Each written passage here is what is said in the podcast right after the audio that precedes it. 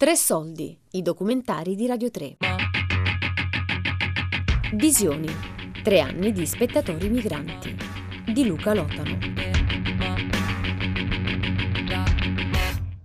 Va bene Luca, e... allora ci diamo un appuntamento. Tanto tu abiti a San Giovanni, no? Giovanni. San Giovanni, non so come si dice questo. Giovanni. San Giovanni. Senti pure all'Aggi così ci mettiamo d'accordo e ci organizziamo.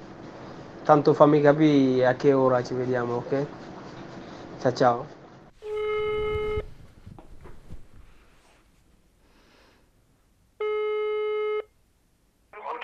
Ciao Alaggi, sono Luca. Bene, bene, grazie, grazie. Senti, ti volevo dire, ho sentito Carà e mm, ci vediamo mercoledì sera a cena per parlare un po' di attraversamenti multipli, così ci organizziamo. Allora ci vogliamo vedere mm, alle 8 a San Giovanni? Ok, alle 8 a San Giovanni. Va bene? Va bene, sì, va bene. Dai, ci vediamo mercoledì. Eh, Ah, ok, ok, ciao. Ciao Alaggi, ciao ciao. A settembre del 2019 la compagnia Margine Operativo ci chiama per curare il blog di attraversamenti multipli, festival multidisciplinare in spazi pubblici della città. Anche stavolta, come è successo già nel 2018, raccontiamo il festival che va in scena nel quartiere quadraro di Roma.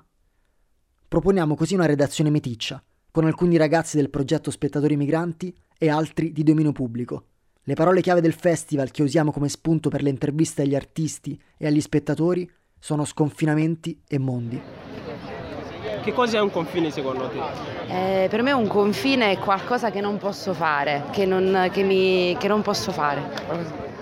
Che non... Che non posso fare, un qualcosa, è una, qualcosa che mi blocca, Cioè nel senso... mi ferma. Ok, ok. Va benissimo. Ciao Marco. Ciao. E secondo te cos'è un confine? Un confine teoricamente dovrebbe essere qualcosa che delimita una, una cosa da un'altra, che divide qualcosa. Gli spettacoli che vanno in scena a Largo Spartaco e a Garage Zero diventano, come sempre, lo strumento con il quale confrontarci con gli artisti e con il quartiere. Sul blog pubblichiamo articoli, audio e video. Il primo sconfinamento che proviamo a fare è quello linguistico. Nella redazione, oltre ad Alaggi e Cara, incontrati nel centro di accoglienza Casilina e presenti nel progetto dal 2016, c'è Ludovica di dominio pubblico, io e Julio, studente cubano conosciuto nella scuola di italiano di Asinitas nel 2018. Oh, no, è andata bene. Dopo doveva fare la traduzione perché lui parla ha parlato, ha fatto pure una storia di qualcosa che l'ha successo eh, nel passaporto, per le frontiere, queste cose. Eh, mo eh, tu le sentirai. Eh. Vabbè, è figo. Comunque io me ne vado. Sì, sì, dai. Ci vediamo domani. Ciao bello. Ciao Laggi. Oh Luca, a domani. Ciao. Ciao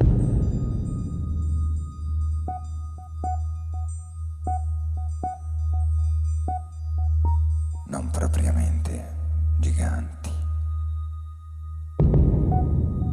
Sono perché gente d'alta e potente corporatura che stanno sulla montagna che ci avvicina.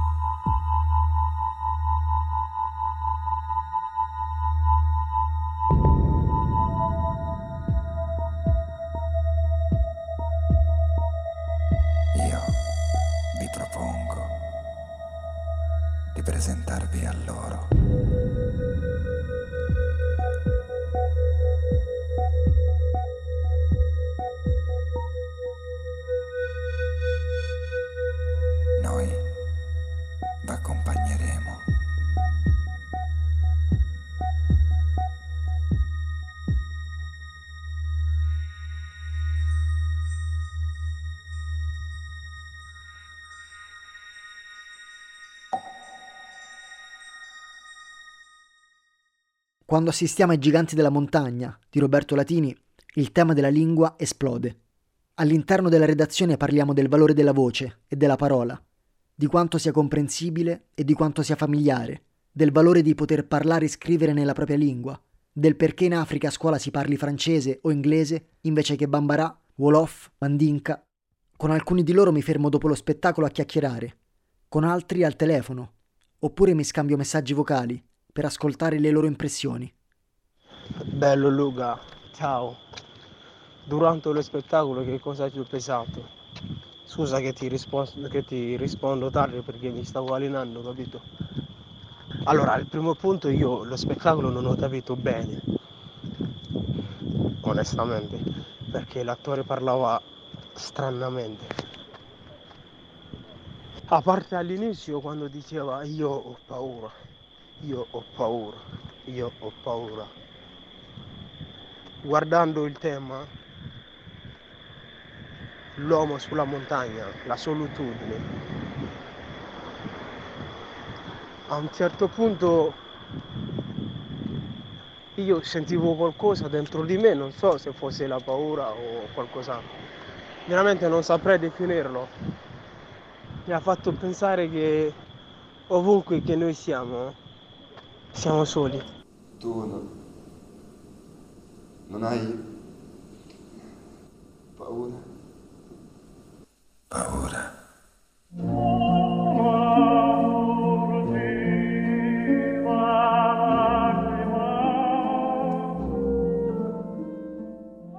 Io ho paura perché non so perfettamente chi sono. Io ho paura perché mi vedo in via mezzo, non so di là né di là.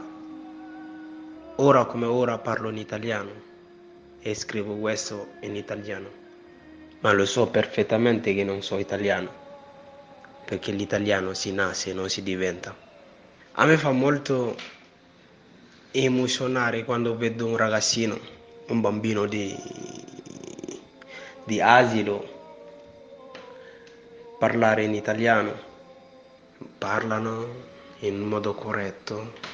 Nello stesso tempo mi fa ricordare quando avevo sette anni, sei, sette anni, andavo a scuola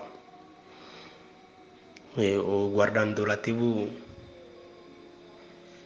la mia lingua lo sento parlare pochissimo a scuola un'altra, a scuola alla radio tutto quanto, sul documento tutto.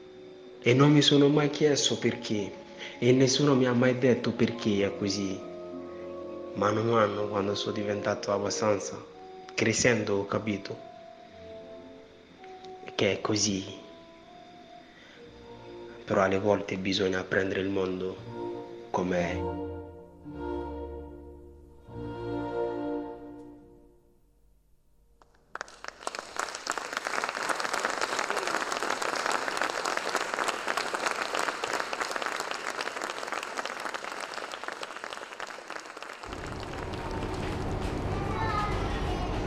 Gruppo Celoni. Uscito lato destro. Gruppo Celoni. Doors are open on outside. Stazione Gruppo Celoni. Gruppo Celoni. Station.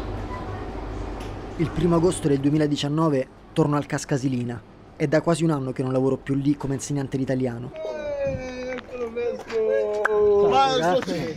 Alagi è arrivato il primo agosto del 2016 e vive ancora lì. In questi anni sono state presentate quattro stagioni teatrali, sono cambiati tre presidenti del Consiglio, non esiste più la scuola di italiano nei centri d'accoglienza. Alagi è fidanzato con una ragazza italiana, ha preso la licenza media, ha lavorato in una pizzeria, ma lo Stato italiano non gli ha ancora detto se sia titolare o meno di protezione internazionale, se sia o meno giuridicamente vivo. Il centro di accoglienza ospita ora 230 persone, con il decreto sicurezza la presenza di operatori al minimo, non c'è più uno psicologo, non c'è l'insegnante di italiano, rimangono le poche ore dell'operatore legale e dell'assistente sociale. Giriamo per il centro, poi guardiamo le nostre foto del 2016. Siamo cambiati molto. Quando esco da lì, tornando, passo a cena a casa dei miei.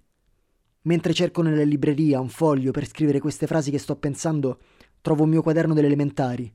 Non so perché. Lo apro, inizio a leggere riassunti, i temi, e tra le figurine di Roberto Baggio, Ruth Gullit, Ruben Sosa e Faustina Spriglia trovo un mio tema. Ho preso un quaderno di quando ero Ah. bambino che ho trovato. Eh, Ho trovato sto, questo tema del, del 24 gennaio 1994. Eh, Marona, dieci anni, in quinta elementare. Ti va di, di leggere un attimo? Eh, io.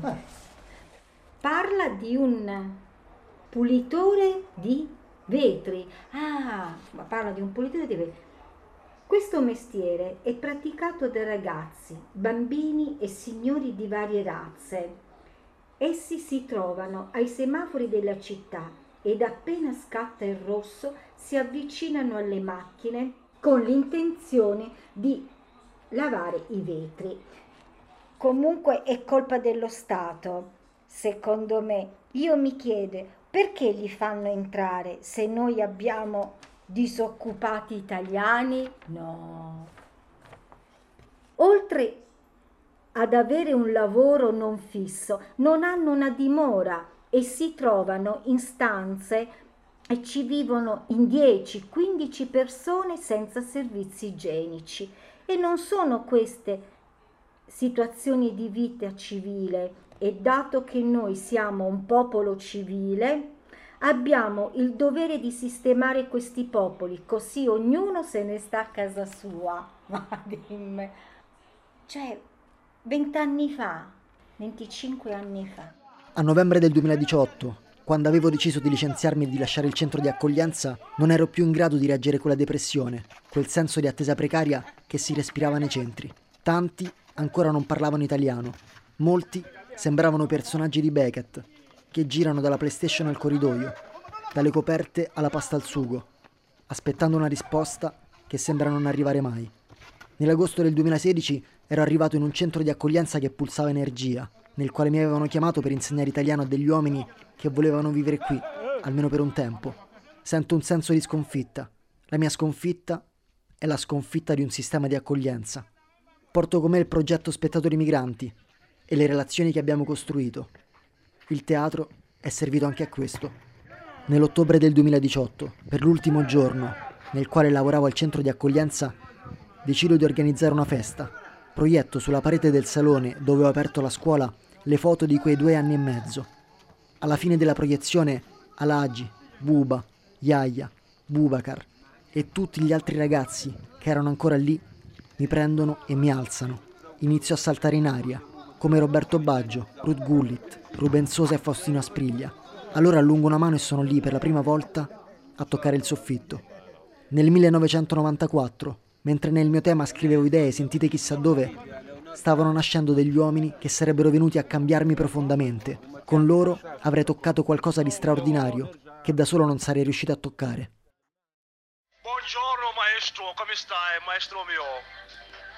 Io sto bene oggi, sto bene senza, senza pensieri, senza niente, senza nulla, hai capito? Perché sono molto fortunato, sono un ragazzo molto fortunato oggi, hai capito? Ah, ti senti la musica, sto ascoltando la musica ora perché sto molto felice, sono molto molto contento. Sto aspettando qualcosa per due o tre anni. Ah, finalmente è arrivata. Pensa che cosa è questo? Ma dai, maestro mio. Oh, oh, ho trovato, ho trovato i documenti. Oh, ho trovato i documenti. Due anni. Oh. maestro mio, sono contento, sono contento, sono contento, molto, molto, molto felice, hai capito? Grazie mille, grazie maestro. Finalmente è arrivato il documento, no?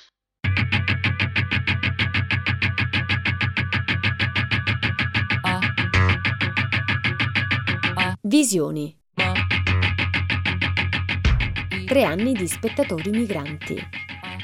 Di Luca Lotano. Tre soldi è un programma a cura di Fabiana Carobolante, Daria Corrias, Giulianucci. Tutte le puntate sul sito di Radio 3 e sull'app RaiPlay Radio.